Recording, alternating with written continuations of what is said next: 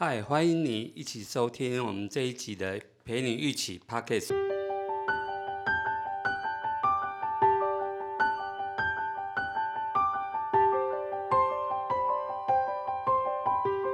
那大家好，那我们今天所要谈的主题呢是关于失智症的问题。那为什么突然今天会讲到这个问题？就是因为昨天可能在台湾影剧界有个侯孝贤导演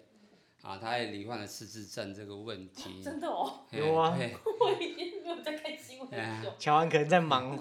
是哦，对，他可是他好像没有年纪，是不是没有很大啊？七十几岁，嗯，哦，啊然后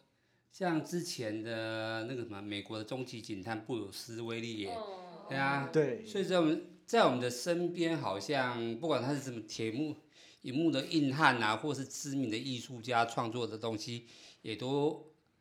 很多人会难逃于失智症这个症状的发现。这样子，那我想说，我们今天来跟大家，我们来谈一下这个失智症的问题。其实我第一次碰到失智症是不是碰到，是认识失智症，是我们在社工系大学的时候，然后看了部电影叫《明日的记忆》。这个好像部分老师很爱给学生看，就是先生跟太太，然后是日剧，不是日剧，是日本电影，对，渡边谦演的。嗯，那时候我就有被震惊吓到，说，哎，原来失智症它会变得那么难掌控，因为我们人一般生病嘛，都是治疗啊、受伤、跌倒、骨折怎样，就透过一个医疗，它就会复原，只要复健就好。可是失智症会一直退化，然后还忘记家人，我就觉得那个好心酸哦。像那个后来那个美国奥斯卡影后那个茱莉亚·安摩，她演那个《我想念我自己》也是一样，对，她是一个很有事业成就的女性，然后还当教授，但最后都就是忘记自己，就开始否定自己了，就会觉得说，哎、这个病嗯，到底怎么办？就是遇到了，觉得按预防。可以延缓的、好像按照目前的医学医学技术的话，只能达到延缓的程度，没办法达到治愈的程度。嗯以现，因为其实我爷爷之前就是有出席失智的状态，所以他那时候在机构里面的时候，他失智的状态会明显感觉到，我觉得从情绪开始，他会变得比较暴躁。他的情绪起伏会比较大，然后记忆力他因为他是初期，所以他不会到说记不不记得家人，不会这样，可是他就会忘记他有没有吃过饭。可能早上起来，人家拿饭给他吃，然后他可能就是又在睡觉起来说，他就开始跟我抱怨说为什么机构不给他吃早餐。但其实因为这东西就会产生，因为像我如果是把爷爷放在机构让人家照顾的，这样对我来说，我跟机构上面可能就会产生就是怀疑或什么，因为机构到时候还调监视器给我看，说你爷爷明明就吃过了。对，是因为其实就是这些脉络下来之后，我后来带他去去去就医，然后护理人员才会觉得说，哎、爷的这些症状好像是初期失智症的状况，所以才去做鉴定的动作，才才认定是失智症的。可是这东西其实他没有办法去回溯，说好像感冒吃了感冒药之后，他就可以恢复健康。失智症好像就是一个你只能，我那时候跟医生聊过，他说只能延缓爷爷。不要那么快进卖到正性层，所以只能让药物去做控制的动作而已。其实我就有跟他讲过，其实我这辈子最不想生的病，其实就是那个失智症，就阿兹海默症。然后我就跟他说，因为我觉得，嗯，我忘记你们对我来说，虽然当下我可能不知道我忘了你们，嗯可是其实我应该还是会蛮难过的。或者是说，如果是我先生得了失智症，失智症他忘了我们，我也会觉得很难过。所以我就会觉得，我这辈子最不想得到就会是那个失智症这样子。好像过去好像就是相处的点滴全部都好像变变变空白，对对对，就会觉得哇，好伤心哦。然后可能就是就这样子老化，老化之后到过世了，就觉得剩下来的就好像没有跟就是家人啊、孩子啊、先生、爸爸妈妈就是开心的时光，我就觉得、嗯。哦，我现在就想哭了。我我记得我那时候朋友的家人失智症好像是比较严重，所以他就会每一天去跟他回顾他以前，就是以前小时候可能是爷爷奶奶在跟他说故事，可是那时候变成他去说故事给爷爷奶奶，你说他以前的事事情了，好像就会变成这样，嗯，就觉得哎，失智症这个病症，嗯。确实，我觉得对不对自己身边那个好像没有什么，因为他不像是比如说我好像得新冠了，或是你不舒服或什么。对于因为因为也讲是要举例来说，他本身没有什么不舒服的状况，他只是会一直生气的，他只对，只是 会一直生气，说他跟那些就是比如说什么什么功能衰退那比起来，他其实是针对他说他身体机能没有产生什么变化，他唯一产生变化其实是我们周遭的家人会比较有大影响而已。因为当他有其实，因为他记忆也是片段零碎，跟那个会混乱跟乱凑。他的他因为那时候其实，因为其实是好像鉴定，他会去鉴定一一系列的嘛，然后他就其中有一块就是短期记忆哎嘛，比如说他跟你说苹果、香蕉、大象，然后跟姐姐聊别的十分钟，十分钟再问你说我刚刚跟你讲三个什么事，哎、我爷爷记得很清楚，但他就永远忘记他其实有没有吃过早餐，所以我那其实这个测试我自己都觉得压力很大，所以有时候我到底能不能自己也会记就。比如说我现在 p a r k 这边讲我讲了三样东西，然后等 p a r k 结束之后再问问看大家有没有记苹果、香蕉、大集象，不集中吧？对对对他就会这样，然后他就会问说，因为他其实还会有一些时间空间错乱的状况。如果你说现在是几月几号，我爷爷每一次都记得很清楚，今天礼拜三。所以其实你要说他是完全能够照那个量表去看吗？好像也没有。可是他确实那时候状态就会是他会完全记不清，他他有点选择性在去记忆一些东西耶。应该是分数啊，量表可能对打到几分几分这样，不能以单一单几个品项来做论断。而且我觉得他其实应该要试不同的医院，因为我那时候去半年检测一次，那分数落差太大。不同医院吗？还是同一间医院，嗯所以我就觉得说，但是不同的检验师，嗯因为其实那个是靠检验师去做评估的，嗯所以我觉得有时候呢，测测如果你觉得家里面的家长辈好像有一些这样的状况，然后你觉得有点小担心的话，我建议可以去大医院去做挂失智症。失智症门诊现在应该是在身心科里头，但是它会有个高龄失智症门诊，所以去挂那样子的门诊，我觉得可以去跟医生聊，然后医生他会从。那个就是他会会谈嘛，然后他会请那个，但我现在好像是社工，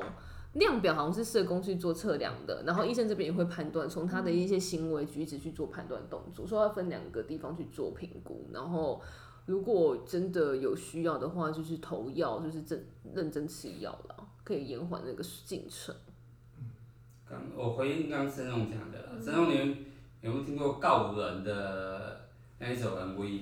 在这座城市以外应。该就有听过歌，没看。啊，他第三第三段就是讲老人失智的问题，它有三个三个剧情。我只觉得歌很好听，但是没有没有去看，没有看过，没他第有看过四啊，第三段就是嗯它有三段 MV，第三段就是那个老人是是，一个老先生陪着他太太，然后那边最痛苦的，呃，最痛苦的是你忘记我嗯，里面的表白这样。嗯，对啊，那他这个 MV 最后的结尾我也觉得很感动，那个失智症这边也是我觉得蛮蛮贴切的。他讲的就是说，诶、有人说如果遗失的话是，诶、准备下一个诶、下一段的拥有，找一下那拥有。如果你现在已经拥有了，但是它也是遗失了的话，还能找回来吗？嗯，就是讲的失智症的人，你如果已经在你身边的人他已经遗失了你的他的记忆的时候，嗯，还有办法找回来吗？嗯，那举一个你自己偶尔会跟小孩子讲你老年后的规划，比如说嗯，当我生病时，嗯那你小孩子，你给小孩子有什么选项是帮助你或照顾你，给他一个方向的，就说哎、等到我那个时候啊，你可以怎样什么的，有聊到这个吗？聊到这个哦嗯，还没有聊到还。没有。对啊，我现在想到就是照顾好自己的健康，不要给小孩带负没担。错没错我就是爱他。没错没错，因为我发现其实在于那个病视感，除了生病的人之外，那现在照顾者本身，我觉得也要逐渐要有那个观念，因为像我们的长辈，然后爸爸的年纪，他可能遇到奶奶的状况，只会说哦头脑不好，但是他又说不出一个所以然。嗯，然后或者是说啊，那可能是失智症，都是用推测 可可能能去陈述那个病情，所以我也觉得，就是在失智症这个病况，就人家说的及早发现、及早治疗嘛。那觉得有问题的话，嗯就赶快送去医院评估也好。因为其实我觉得不要害怕这件事情，因为其实像也这样出血状况来说，你先吃药其实可以去，就是拖，就是延延迟延缓它的老化，因为他就会一直停留在初期那个症状，嗯因为其实他那时候这样就罹患这样三年情况之下，他就没有在恶化了。嗯每一年去做评估，其实没有恶化，医生还觉得说他变好了一点，真 就觉得很奇怪。因为就是常见的状况，就是你很常去以推测的，然后边推测边抱怨之余，你帮他处理那些他可能忘记做的事情。嗯，他忘记吃药，忘记什么，你就觉得啊、健忘啦，我提醒啦。他忘记什么时候健忘啦，我提醒我做啦。嗯但是都不会想到是说，哎、健忘的提醒啦，我先带他去医院看一下身体的状因为可况。因为这是就像我们啊，像我们常客忘记说我们今天做过什么事情，我觉得那都还是会有。但是如果伴随着我觉得情绪起伏明显变很大的状况来说的话，可能会是会比，因为你觉得他个性跟以前差很多。然后以前可能是哎、个性很温和啊，怎么突然好像针对这件事情要忘记了，然后搭配他情绪起伏很大，我觉得那就是可能会是一个征兆啦。嗯，对啊，还是帮大家科普一下，就是嗯，之后就是要预防失智症可以做哪些行为跟活动。从现在开始就可以继续做。对，现在就开始，因为我看到下面以下的建议啊，其实我都觉得是现代人类的文明病，就是我们你说不要太不要吃宵夜吗不？是，或者说 为什么吃宵夜会失智症？是说是有有益身有益大脑健康的饮食习惯，嗯，努力进维持少量进食，两餐之间就吃健康点心，不要吃宵夜，避免压力进食，每天要吃五份的水果和蔬菜，避免加工的食品和升高血糖碳水化合物，例如像炸鸡吧，然后要吃富含好脂肪的食物，至少每周吃鱼两次，禁食动物性脂肪。是动物鲜奶油吗？动物性什么不一吧那些是猪吗油，哦啊避免过度摄取咖啡，像你每天喝咖啡，可能就要一杯而已，应该还好吧？其实适量啊，适量适，量对啊，说每天至少要喝六杯水哦。有有有。对，好，可是其实做到这些，很多疾病都预可以预防。对，所以我就看到这些的时候，我都觉得其实就是现代人的文文明病啊因为我们太忙着工作，工作生活时间长，又有压力，但饮食又可能久坐，然后不常喝水，其实在自己的自我照顾上 要多注意耶。对啊。对啊，以及就是那个啦，我觉得老长辈他适时的有时候去参加什么社交啦，社交围棋、下棋，网络上也都许就是常常去活用脑部嘛，因为其实退休生活如果不会很专注在安排自己的，通常都是在家，真的配八点档，哦，被我都被电视看啊，刚刚开始看电视，后来被电视看这样，对啊最后被电。可是我觉得，因为我我我奶奶的状况就是，她前一阵那时候刚进入老年时期，其实都窝在家里面。可是后来开始，她会去，比如说去 Seven 啊，去麦当劳跟就是其他伙人聊天，然后她还会去规划说，好，那我今天可能做完复健之后要去台北哪里吃一个东西，然后再回来，因为老人有那个。嗯老人卡嘛，所以坐火车、坐公车其实很便宜，嗯所以她就这样规划。可是你就觉得说，哎、他的认知行为好像跟爷爷那时候比起来，她其实就是比较丰富，她就不会那个。然后因为她会用。他会用手机，智慧型手机，就他可以用 Line 跟大家是人家聊天，然后看玩视讯，然后或是去查，我都会教他还会用那个去看股票，所以我觉得，我觉得那个整个他就会是会比较嗯，活活用他的脑袋瓜，就其实明显感觉会有差异啦。嗯，但运动很重要啊，上面有写。有氧运动很重要，三三三。毕竟基金会的那个健检十一月又要到，就是每年检视自己的身好可怕哦体状况。好可怕哦因。为其实，在失智症这个议题上面，无论是生病的人、照顾者也压力很大。嗯对嗯，啊，怎么跟生病的人共处是一个很重要的议题。就像我们在谈癌友的照顾者一样，我觉得然后生病的，其实他的不论他自己啦，他的照顾者其实承受的压力也是很大，所以我觉得不论是生病的一个人，或是照顾者，其实都要把自己的身体照顾好。对啊，所以从现在开始戒掉鸡排，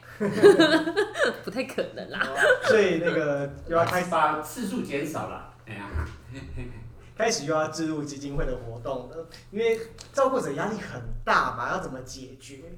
这部分呢，基金会其实都有在做如何与生病的家人沟通跟同理心运用的部分。对，那这一个活动呢，我们即将在十一月初的互动展，十月四号、五号，我嗯，们玉田的十周年展在松山文创园区。是的。嗯，从其实从二十八号就开始了。从二十八号就有静态展可以去对看，可就是以可以找我们玩对，。就是录音的明天，但是本人会赶在就是动态展的下礼拜，赶快把这一集上架，以利我们宣传我们的节目这样子。尽快剪一剪，尽快上对啊，因。为我们看失智症真的，其实我们服务癌症之外，其实我们在推广的很多理念的相关议题的病症，开放给大众报名的时候，都是可以来参加的这样嗯子。，所以我们也有邀请到临床心理师来分享说，哎、当家人生病时我该怎么我？该怎么办？因为其实真的没有人该知道如何处理。因为有时候其实来的很及时跟突然呐、你也不知道说到底该怎么处理。那其实心情起伏，你也只能闷着，那闷着闷着就会生